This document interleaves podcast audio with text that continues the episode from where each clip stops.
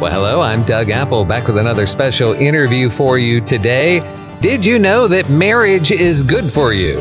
I know marriage seems to have come on hard times lately in our country. Fewer people seem to be getting married or getting married later, but that has health consequences. We're going to talk with Mike Sharman about that. He's with Share Healthcare. You've heard their ads here on Wave 94. They bought a little airtime, but we're going to talk about the connection of marriage and health. And I know if you watch too many sitcoms on TV, you might have this idea that marriage is bad for your health and bad for your emotional well being. And if you had any friend who had a, a rough marriage, you might think, oh, marriage, you know, that can't be good for you.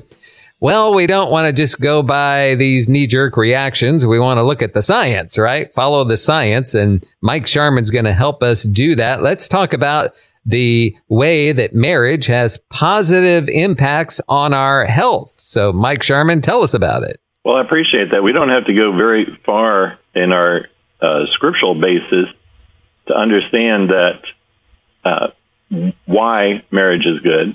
You know, Genesis 2:18 is the famous verse where God said, "It is not good that man should be alone. I will make him a helpmeet for him." So it's not good not good to be alone. Mm-hmm. And that help me phrase or word has been misused a whole lot of being subordinate or um, less than. But if you look that word up in the original in the in the Hebrew, it's really important to notice that's the only time that word in the Hebrew is used for a human. Every other place it's used uh, is used for for God, the Holy Spirit, particularly. Mm. It also can be translated comforter, completer. So it's not good for a man to be alone. He needs a comforter, completer. Uh, he needs marriage, and the the wife needs marriage. Well, okay, that's nice spiritual phrase. How about you know practically? How do we how do we know that to be the case in practical terms? You know, a couple hundred years ago, a uh, a, a, secular writer, uh, Benjamin Franklin, told his his countrymen early to bed, early to rise, makes the man healthy, wealthy, and wise. But we need a little bit more instruction now. You know, so whether you read uh, liberal studies or conservative studies, the outcome is if you want to stay out of poverty and if you want to be healthy, then don't have kids before you're married. Don't get married before you're 20 years old and don't break up with your marriage partner. So income is a great determinant of health.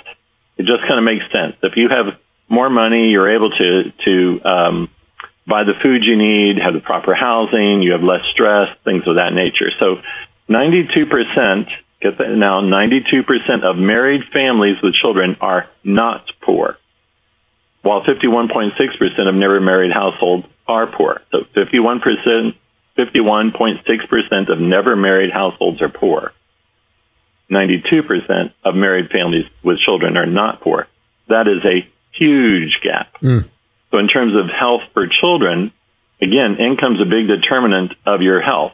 Children born to parents who do not marry spend more than half their lives, not just half their childhood, but half their lives in poverty. But children in married families live outside of poverty for 93.7% of their life. Mm. That's a huge impact unmarried women plus children equals poverty. That's a pretty simple equation.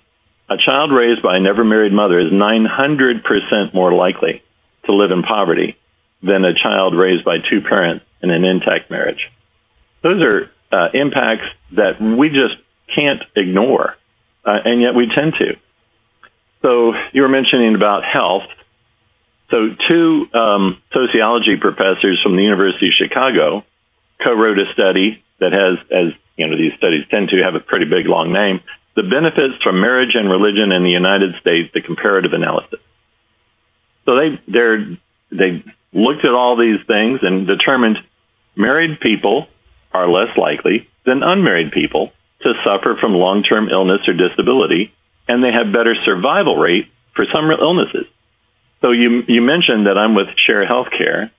Well, we want to help um, people share Christians share their medically necessary medical expenses, and we want to help them do it in an affordable way. Well, we are Christian, and Christians are the people who join us.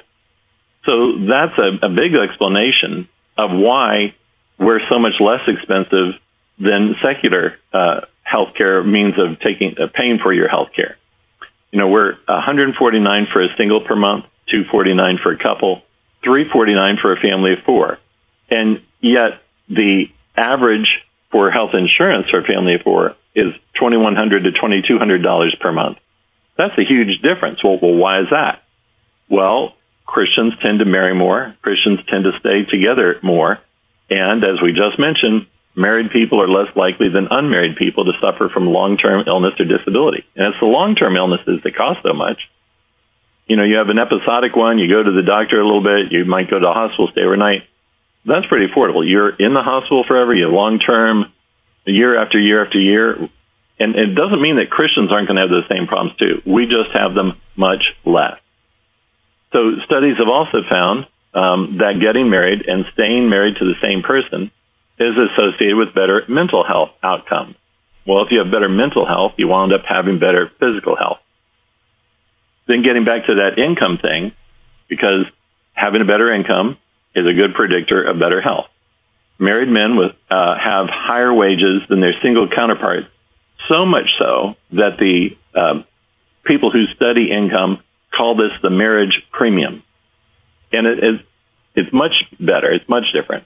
So um, leave it up to a comedy team, the husband-wife comedy team of Stiller and Meara, uh, Anne Meara of that uh, husband-wife team. She was asked about it by a New York Times reporter about their 30-year marriage, I think a 30-year plus marriage, because that's pretty hard to stay married that long in show business. And the reporter asked, was it love at first sight? And she said, well, it wasn't then, but it sure is now. well, that isn't that comforting just to hear that? And that's the type of thing that um, is, is why we're healthier, why we're we're doing better uh, if we're married. There's a, a book out recently called Get Married, Why Americans Must Defy the Elite or Forge Strong Families and Save Civilization.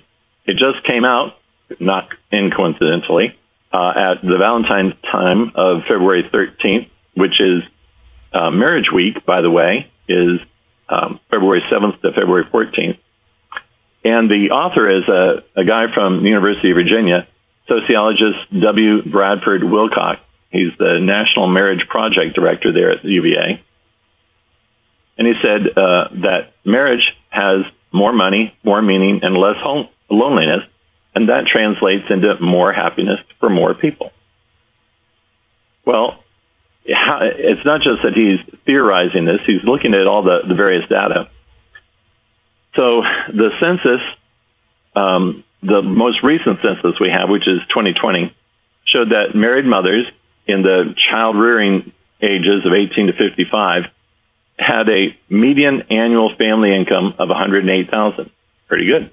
Was extraordinarily good when you compare it to that 41,000 of single women without children. So you'd think single women would be that much better off. No, no, no, no. Hmm. Single women 18 to 55 had an average income of 41,000. Uh, single women without children. But married moms have an annual, median annual income of 108. And then how about accumulating wealth? So women who are mothers and are in their 50s, by the time they're 50, had accumulated 322,000 in median assets. That's, you know, the median amount. And that compared to 100,000 for childless single women. So that would take into account your house, your car, your bank accounts, all that sort of stuff.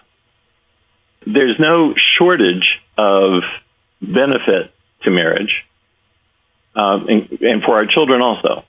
That uh, that book, you know, Get Married, said pointed out that children of divorced parents are almost twice as likely to be suspended or expelled from school, 75% more likely to use drugs, and half as likely to finish college.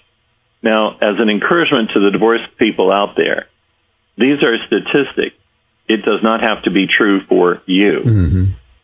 But just like if you're driving a car with pretty bald tires, you're statistically more likely to have a blowout or have a harder time of braking distance, et cetera. So you will overcompensate you won't have jackrabbit start. You won't have uh, screaming on the brake, um, halt. You won't go around the curves. You're going to overcompensate for the fact that you have, you know, your tires aren't as good as the guy driving next to you. So that's the case for uh, divorced parents or single parents. These statistics do not have to be true for you, but you're going to have to overcompensate. Mm-hmm. You're going to have to work harder at each one of these things to make sure your your child is able to deal with uh, anger or frustration or whatever is causing them to be suspended or expelled, and um, give them the true substance of life so that they don't have to be looking for you know illegal substances. Um, and for the the parents, uh, the adult suicide rate 33% lower uh, for for married people than it is for singles. 48% lower for married people with children than for single adults living alone. And that, that's huge. And so it just makes sense. Married men are much less likely than other men to commit suicide. Women who are mothers are less likely to commit suicide than singles. We want a happy life. And 60% of married mothers of that 18 to 55 year group describe their lives as meaningful most or all of the time, compared with only 36% of the childless single women. Hmm. Remember, it was in Genesis, God said it is not good for man to be alone, mm and that the, the woman was to be the comforter, the completer, the helpmeet uh, for that man. And together, they formed the first institution that God ever made. Well, it's a pretty powerful and simple statement. It's not good for man to be alone. And we see these statistics, and those are wonderful. It should give us all a better, clearer vision of what life can hold for us as we do things in according to God's plan. But now, Mike, uh, why should I go ahead and consider becoming a member of Share Healthcare? Well, because this, the people who are in Share Healthcare tend to be those who take the Bible seriously. And so they have these benefits more than the surrounding culture. That's why they have lower expenses. If you are a person who takes the Bible seriously and you take these things seriously, then you will want to join with them. We're going to be able to make an impact on our culture, which we all want to do. We're all so terribly frustrated at the way things are going that we want to make an impact in our culture. And we can by showing our neighbor how our marriage worked, by showing our children how our marriage worked, joining together with others who have the, the same goals, the same ideals, the same biblical worldview, and in doing so, wind up having healthcare expenses that are vastly less than the surrounding culture. And when we do so, then the watching world will look on ask questions, and believe. I think it's always important to remember Jesus' last prayer before going to Gethsemane, which is in John uh, 17, the book of John, chapter 17. And it, it's about unity. He, he thanks God the Father that he and the, the Father are united. He thanks God the Father that the apostles and he are united in God. And then he prays for us, us the future believers in the future from the time that he is making that prayer. And he prays that we would be united so that the world will believe. So in our own individual lives, we help do that. But collectively is what Jesus was talking about. That united uh, part of the body of Christ, that united bride that shows the watching world this is what can happen when you just believe God and follow what he says. It's not good for man to be alone but it is good for him to be married and living marriage in the way that God has asked him to do that. So, what you're saying is that compared to what we might call traditional health insurance, especially these days with the rules where they are covering everybody for everything, which raises the prices in the Christian nonprofit healthcare sharing ministry of Share Healthcare, because you have a group of people united together who are uh, more likely than not, you know, living according to the scriptures, living in a biblical way. And then that brings about more health and prosperity, which means that you have fewer expenses to cover and share together. Did I get that right? I think you got it exactly right. Um, marriage is good has good health and wealth um, outcomes. So that's a, good reason you want to join with other people who believe that same thing. The opposite is true as well. That if we, uh, if, if, people are in a um, cohabitating relationship as opposed to a marriage one, they have more violence, they have more uh, health outcomes. There's a whole slew of statistics just on that subset of information. If people are in a homosexual relationship, that's again a, a very um, there's much more domestic violence in homosexual relationships than mer- um, heterosexual ones, and that costs money. Yeah, and uh, secular healthcare has to pay for it. In fact, the most violent uh, couple that there can be is a lesbian couple that has the highest domestic violence rates of any form of uh, domestic relation. Wow. It, you also have the mortality. Uh, homosexuals are, they die much earlier than non-homosexuals. And then you compare those to uh, homosexuals die at a much earlier rate than, than any other group of heterosexuals. But then if you just measure heterosexuals, Christians have a longer lifespan and less uh, health problems than non-Christians. I mean, what we see and read in the Bible, and you may be reading it in the lyrical King James, or you might be reading it in a very practical uh, English Standard Version. But what we read there, we can see in practical terms in people's hospital bills. Are you married? You're going to have less hospital bills. Mm. Are you not married? You're going to have more hospital bills. Are you married? You're going to have less doctor bills. Are you not married? You're going to have more doctor bills. God began it. I mean, you don't have to turn too many pages in the Bible before you get to the second chapter of Genesis, where he said it is not good for man to be alone. Remember, all of his creation, after each thing he had done, light, the moon, the stars, the oceans, the animals, the fish, the birds. After each thing that he created, he said, and it was good. But when it got to man being alone, it is not good. Mm. And so then he created Eve, who has been described as the ultimate creation of God for the completion of humankind. It's good for us to be married it's better if we act out our marriages in the way that God asked us to in the Bible. And when we do, when we actually believe the Bible's true and we try to follow it, we're going to have much better outcomes for ourselves and those who we are in association with. Which again, getting back to share healthcare, is why it winds up being so much less expensive. You know, comparing our 349 for a family of four per month to secular insurance being 2200 per month that's a huge practical objective difference. Mm-hmm. Well, one point of clarity as we wrap up our time here, Mike, and that is that share healthcare is not just for married people. It's uh, equally valuable and important for single and uh, married without children as well, right?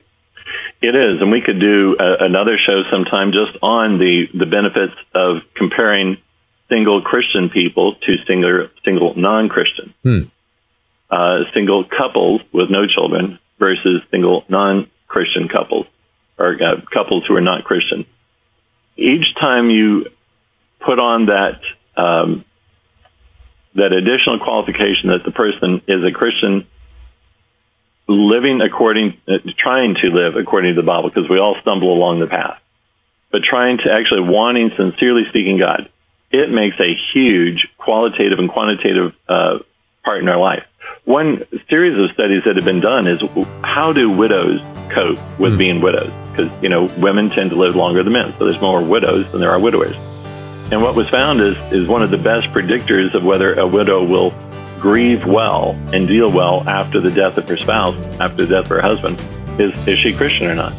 That's a huge difference. God got it right when He gave us the instructions on how to live and if Share Healthcare might fit into your plans on living a godly life with good financial and health stewardship, then you can find more information on their website, sharehealthcare.com, or Mike, they can also call, right? They can. Call 1 844 SHARE HC. 1 844 SHARE HC, and there'll be a real live human on the other end of that phone. All right. That's Mike Sharman with Share Healthcare. And for Wave 94, I'm Doug Apple.